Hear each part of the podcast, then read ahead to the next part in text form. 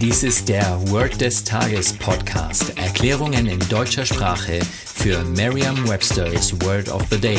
Eine Produktion der Language Mining Company.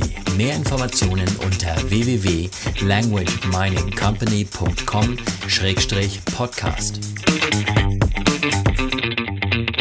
Das heutige Word des Tages ist Organic, geschrieben O-R-G-A-N-I-C.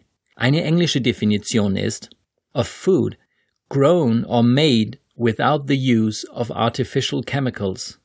Eine Übersetzung ins Deutsche ist so viel wie Bio. Hier ein Beispielsatz aus Merriam-Webster's Learner's Dictionary. Is this broccoli certified organic? Ist das zertifizierter Bio-Broccoli?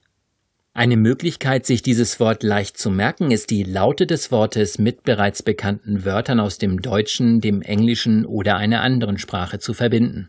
Oft, wenn es im Deutschen Bio heißt, dann wird im Englischen Organic verwendet. Und wie bringen wir jetzt Bio mit Organic zusammen, fragen Sie? Naja, also wenn es Ihnen vielleicht etwas eklig erscheinen mag, so steckt doch das Wort Organ, also Organ, in Organic drin. Nicht wahr? Stellen Sie sich ein Bioprodukt vor. Vielleicht ist es eines aus Ihrem Supermarkt oder aus Ihrer Speisekammer oder Ihrem Kühlschrank. Stellen Sie sich weiter vor, in der Verpackung befindet sich ein Organ oder vielleicht sogar mehrere. Sie möchten ein Bioprodukt und greifen nach einem Organ? Warum die das im Englischen wohl Organic nennen?